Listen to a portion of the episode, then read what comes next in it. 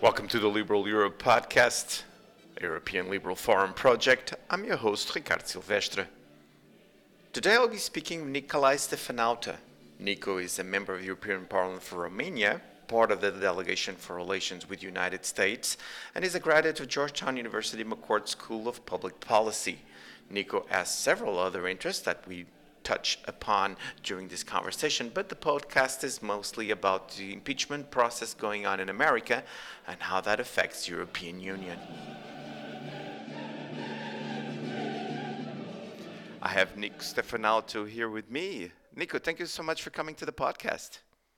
Thank you for having me. It's great to be here, Ricardo. Well, before we start into the main topic of, of our conversation, which is something that has a particular interest to the European Union right now because it is one of our uh, most important partners, the United States of America, and what's going on right now with the impeachment inquiry and also with at the moment we're recording this podcast, the possibility of having impeachment articles. I want you to introduce yourself to our, our, audience. How did you get interested in politics? How did you get to the European Union? And uh, then the interest about relations United States, other things that you may be interested. So feel free to tell us everything. Sure. I'm a, a young politician who used to be an official of the EU, somebody who was a diplomat for many years. I love international affairs. I studied it, as you mentioned it, in uh, Georgetown and other places. So I'm somebody who's been always passionate about European integration, about international relations. So I'm, I'm one of those Romanians who do not like to stay home, but like to travel around, become true Europeans. And I stepped into politics three years ago when I realized that after many, many years of just being uh, in the in the back, you know, I could have more power and more influence. By the way, if you hear my dog barking, will that ruin our show or not? No, actually, I want to have his opinion, his or her opinion about the impeachment. Her opinion. So. Lola, she, she, gets extremely jealous with my uh, using time for everything else. Well, maybe maybe you can ask her what she thinks about President uh, Trump. so, as I said, three years ago, I t- took the decision to get into politics because I realized I could have more of a say. And I joined this new party in Romania called Union to Save Romania. I know it might sound bombastic, but it's important and in Romania, really, there was a feeling of needing to save. So it was like this party made of new, young people who weren't in politics before, dedicated to the cause, changing, wanting to turn uh, the country upside down, no more corruption, uh, more European values, that sort of thing. And that's where I still am. I'm the vice president of that party right now and a member of the European Parliament from 26th of May, thanks to all of you young people who went to the vote that day. You just said that you were a Romanian that didn't like to stay at home, but what took you to then have part of your life going on in America? So I think my my whole story is about values. I always liked the you know the free entrepreneurship, the liberty, the the the drive that was behind the idea of America. So I I first time I, I crossed the ocean was in high school already. I went there uh, to study for a year. Then I came back later uh, for a master's, and then even later for my job being a EU diplomat in Washington. So it was that, and now I see that that that core principle being under threat in a way, both here and there. You know, um, the whole idea of freedoms, of rule of law, of all of that seems to be under threat uh, nowadays. And I'm re- referring to the momentous year of 2016 with all these changes that it brought to the politics of Europe and America. But you do also have a, a keen interest in environment, and you just mentioned that that is part of the, your job at the European Union. That is also coming from uh, something that it's more recent in your life, or also that is something that has always been in your mind. Look, Ricardo, I think the environment is the number one threat to our security. Uh, climate changes, because any other change you can rank out there has not the momentous and the, the explosive effect that that dramatic climate change has on the planet, on our security, on migration flows, on everything you want. So that is my interest for the environment is is related to to my desire for a safe and um, and uh, prosperous European continent. You know, and I I see it when I travel, and um, you know, just before the holidays, I, I had, had a speech in the Environment Committee in the Parliament, and I said, now we're all going to go home, but the extreme weather events will happen, floods. Um, there, there, will be a, a fire, fires in, in our in our forests. There would be other extreme events, and none of us is rich enough to deal with it on its own. So I think the environment is one policy where I see only a European response possible. I mean, you saw it in Sweden, you saw it in Greece, you saw it in other places where you would think, oh, they can handle it. They, they couldn't. They, we need to pool resources together. Even Romania sent airplanes, you know, to to to these uh, to these places. We need to pool resources together. We need to act together. We need more European money on this um, because because it's coming, because it's here, and because it's important. Those are great points because if you don't spend the money now, we'll have to spend it way more in a couple of years from now. Um, this is fascination, fascinating conversation, and I will ask you to come to the podcast again soon that we can talk more about climate change. But today we will be talking about what's going on with our neighbors from across the Atlantic and of course, the United States of America. And here I should start with a disclaimer, and I know that Nico uh, identifies with this. Our listeners, from my accent, all this podcast, they already understood that I have an American accent, and that is because I'm an European that also lived in America, and I'm also very interested in that country for many reasons. And of course, Nico, I'm very worried with what's going on right now. Before we talk about what are the ramifications of the impeachment uh, inquiry in the United States with the President Trump and how can that reflect in Europe, tell me what is your analysis of the impeachment process going on right now? Right. This is very political. The entire um, it's it's political and it's constitutional at the same point. Why is it constitutional? It's constitutional because the founders have been very, very careful about a ruler uh, respecting it, its allegiance to the United States. And, and there are several points that the Democrats are making in, in regards with that promise being breached. And there seems to be evidence showing, uh, showing that kind of kind of behavior from from the meddling into Ukrainian affairs and trying to trying to get uh, information on a political rival. Uh, there's also worries about the so-called emolument uh, clause, um, president profiting illegally from the presidency. Now, I, I do not like to comment about that because the proceed- proceedings are not about that point, but about something else. Why is it also political? Because we see a big majority of the Republicans standing behind the president, uh, being, uh, I think, all the way to to 100% almost uh, uh, loyal to the president.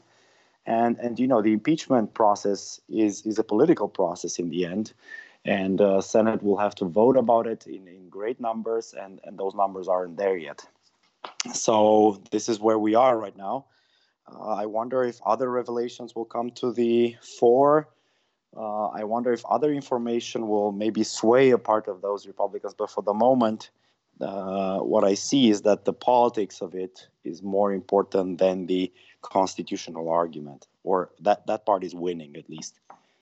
Now, for you, then, as an European, as, some, as a member of European Parliament, working in a delegation that has relation with the United States. In the mechanical sense, is there any effects of the impeachment of the president going on right now in your work with this delegation? Sure. It's, uh, I mean, we have a wide array of relations that are ongoing. Just next, next week, I will meet Nancy Pelosi and a delegation of uh, members of Congress at an anniversary of, of, the Battle of the Bulge, which will be in Bastogne uh, next week and uh, our delegation will be present through its bureau, that the chairman and the two vice chairs. That's uh, Mr. Radek Sikorski, myself, and Mrs. Jackie Jones from from Wales. So we will be there, uh, present, representing the European U- Parliament, and we will be, you know, conducting our our work, trying to see what our priorities are, so that we don't leave the entire relations hostage to, to one political event. At the same time, yes, it does affect our relations. Um, including, um, you know, the possibility of of the diplomats that are involved to act uh, and and to be present and all that. And we we really want to see uh, maybe a conclusion of this process or, or, something so that we can resume our, our regular regular relations because it's important. It is important, and I will stay with that a little more because what you just mentioned, you know, to have things normal and, and to work at least on a frame that you know that it's stable and doesn't have all this political turmoil. Right now, uh, the um, impeachment inquiry moved on to the House Judiciary Committee. Exactly, uh, Speaker Pelosi uh, already mentioned that articles of impeachment will be uh, written written and sent to the Senate.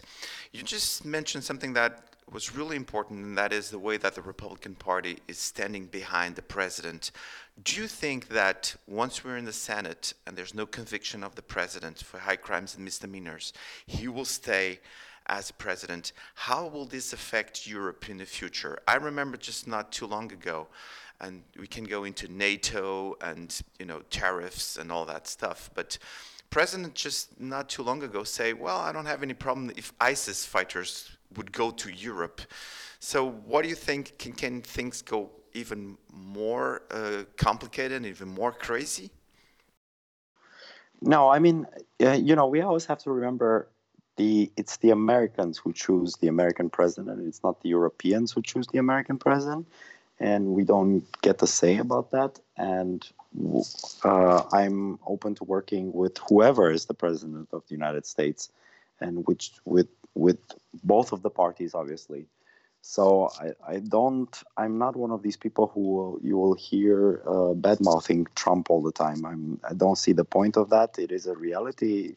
He's the president of the largest nation, of the largest ally that we have, and and uh, we are working with that. So I don't see it affecting any more than it did uh, the relation. Now, at the same time, we Europeans we took some of those messages and we try to to take care of ourselves if, as much as we can.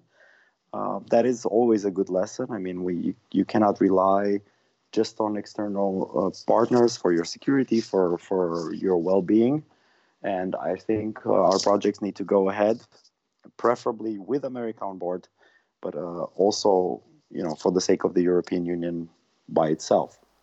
So let's let's stay there for a little more.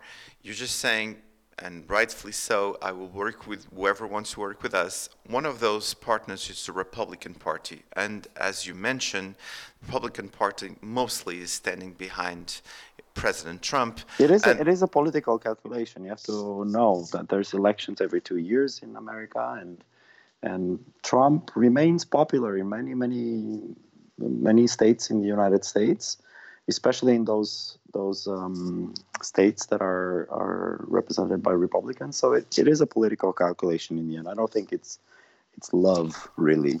Mm-hmm. That's that's a very good that's a very good point. That is a podcast on itself. But what I was going to ask you is that the Republic, the members of the Republican Party that lead directly with you and with European Union, are they more into real realpolitik, and that is we know what's going on in the United States, but we want to reinforce our uh, connections with Europeans. We want to work together. Or do you see some distance being uh, cultivated because what they see their no, their president it's a common it's a common misconception. People think that America uh, is just its president, and it's not. It's also its courts. It's also its members of Congress uh, courts are staying strong. I was just listening to another podcast before talking to you about um, about the number of cases on on immigration, H-1B visa, you know, for highly skilled workers, is starting to be limited, and and people are winning their rights to their visas in courts. So the courts are still functioning regardless of the policy. You know, mm-hmm. the United States is built on the principle of checks and balances, and that thankfully uh, still functions, which is great news. Uh, as regards members of Congress, we do not see a, a, change in behavior in any way. If anything, after 2016, we have seen an increase of visits from uh, members of Congress, mm. uh, a rather important increase because Uh, initially, they were on reassurance visits, saying NATO remains strong. I think the Senate passed a bill with a hundred to zero majority on on uh, uh, on NATO and Article Five and all yes. that. So those are those are clear messages. Uh, so I, I do not see uh, business as usual being affected, of course, by policy and presidential tweets and, and comments and all that. It does have an impact, but uh, our, our counterparts, as I said, are, are more numerous, more diverse, and continue to be interested in Europe, regardless from the Democratic or Republican Party.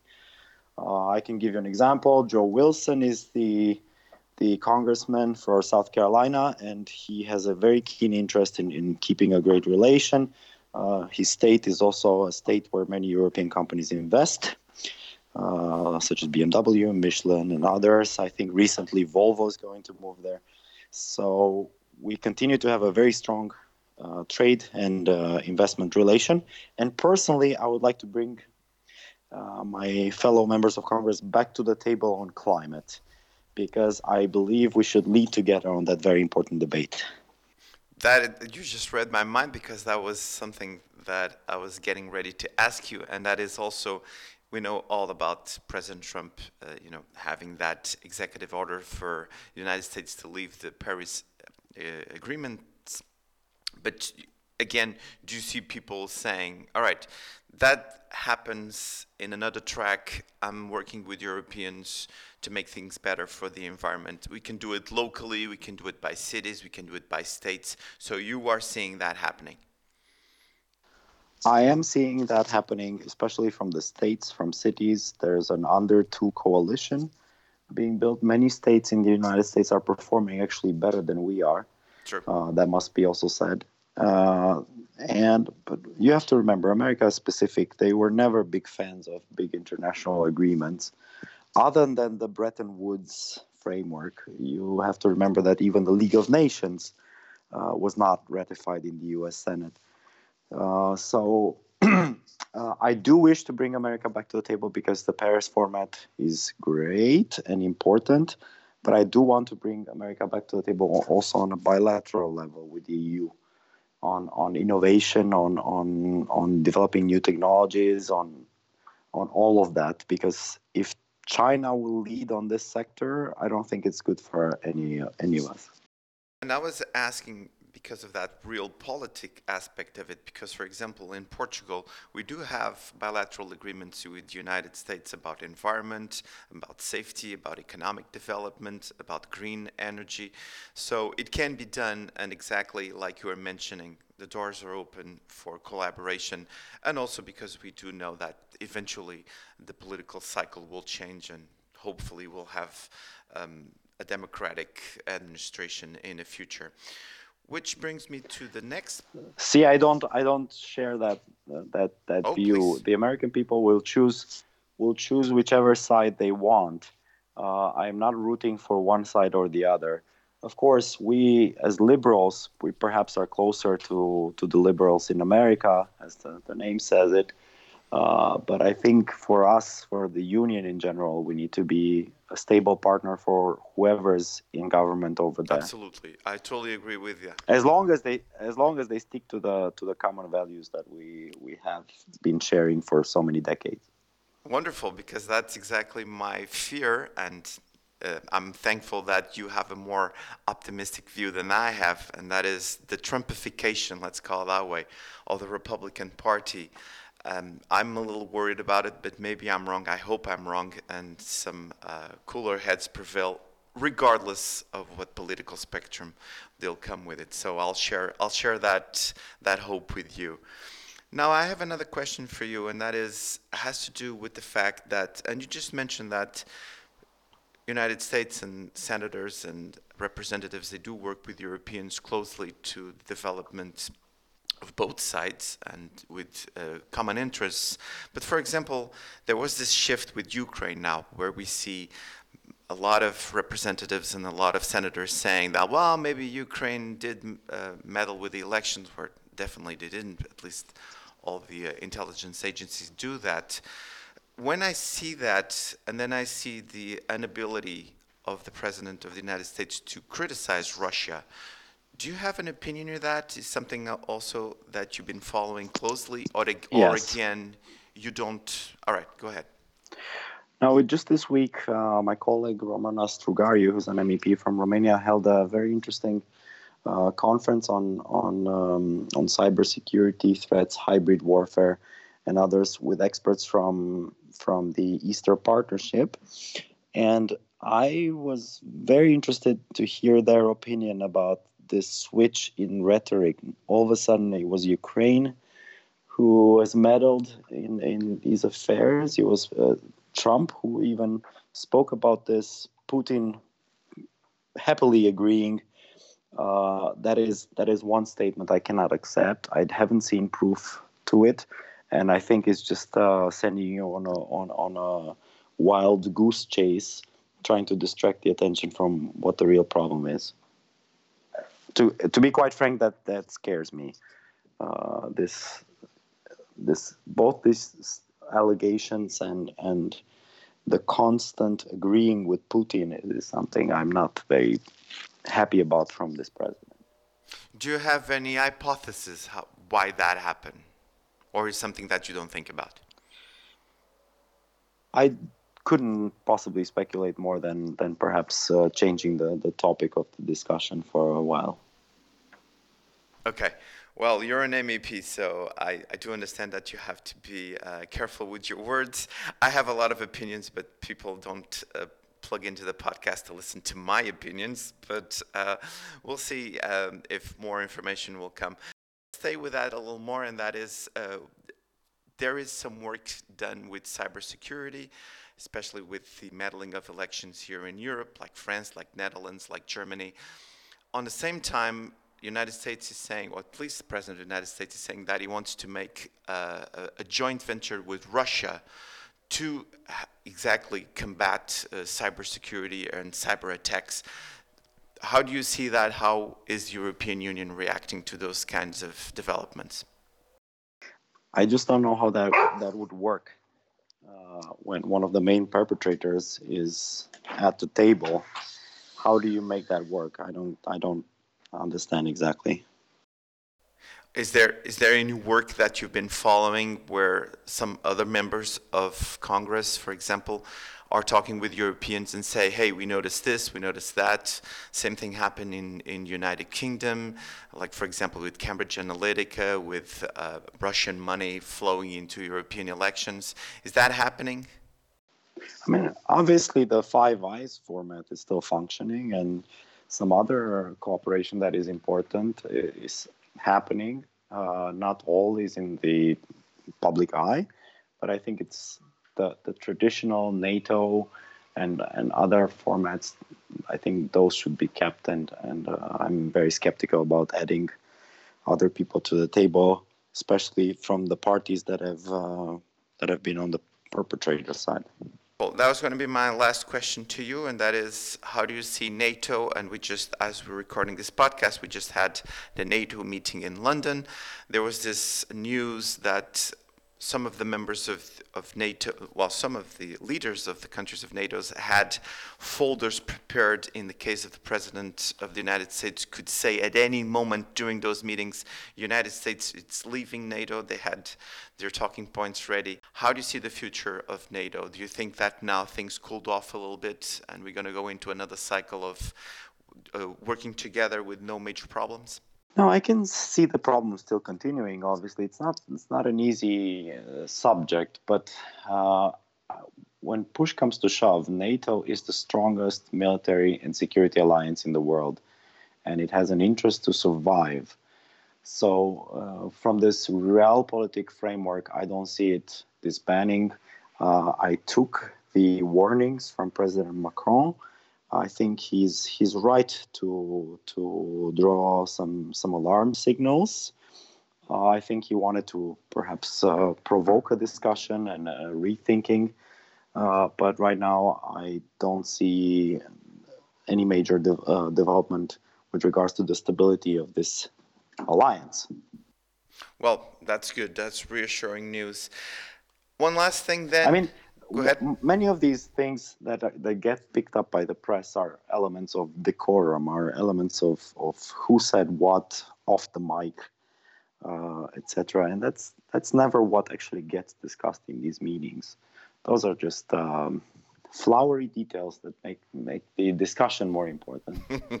nobody nobody reports on the joint statement that was signed at the end and what it contains and all that, which in the end is what what will drive policy.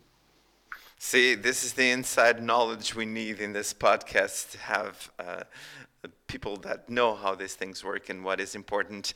Now, one last thing, and that is November of 2020. Um, we're not into the prediction business. We just saw what happened in 2016, both with the uh, referendum in the United Kingdom, with the elections for the presidency of the United States. But what do you think could happen in November 2020? Do you think that there could be um, a peaceful transition of power? Do you think there will be too many problems after the elections, regardless of the results are? Do you think that if the president of the United States loses the elections, we we can have a, a, like a really complicated situation. Do you have any crystal ball that you can tell us what you're seeing? Well, I think the, the elections are very, very tight. They're tight on the Democratic race. They're going to be even tighter on the national scene. So I, I cannot predict who will win. I think always the incumbent president has a good chance to, to win but I see some great candidates coming from the Democratic side, and I think uh, he will definitely have a very, very tough, um, tough challenge. If important is always in America how the economy will be next year. Mm-hmm. Um, I just heard on the radio this morning that the SNAP program that's that's a social program uh, for for the less privileged. That that's basically um, money for food for the less privileged. That that that's been cut. Uh, I don't think uh, Trump is losing any of his supporters uh, by doing that, uh, but w- winning even more praise from from the tax cutting, um, uh, let's say center right or right community. Um, so it all depends on the economy. It will depend uh, on the security level. I dare to even say for the first time in the history of the United States, after perhaps Al Gore, uh, climate change will play an important role in the election. So whoever speaks about that will score some points, I think. Mm-hmm. Uh, just because uh, because I think we will see more and more of the effects until then, unfortunately, and and then people will, will start realizing and and uh, and coming to the polls, being driven by the issue. Yeah, especially young voters. So looking forward for that. Well, listen, Nico, it was a great conversation. Thank you so much for coming to the podcast. Thank you so much for the work you do in the environment also and having a good relationship with our friends from the United States of America. I really commend your work and I hope to have you back on the podcast soon so that we can continue this conversation. Ricardo, this was great. I hope uh, your listeners on the European Liberal Forum are interested in these subjects, keep coming, keep coming back. Uh, send us questions. We're very happy to answer. I'm I'm looking forward to our European-wide liberal conversation. Awesome. I will put the contacts for Nico in the description of the podcast. For now, I'm going to say bye to Nico and hope to talk to you soon. Obviously, follow us on Facebook, Instagram, everywhere. We're present. Thanks a lot for having me on the show.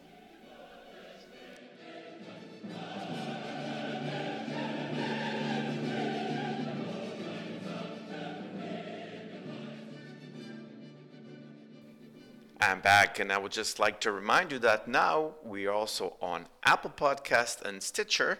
And please leave us a review, give us a five star rating, help us promote our podcast, and with that, more liberal values and ideas.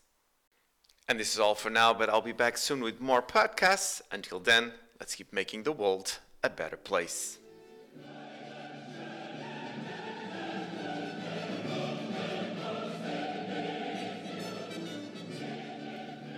The Liberal Europe podcast. It's organized by the European Liberal Forum with the support of Movimento Liberal Social in Portugal.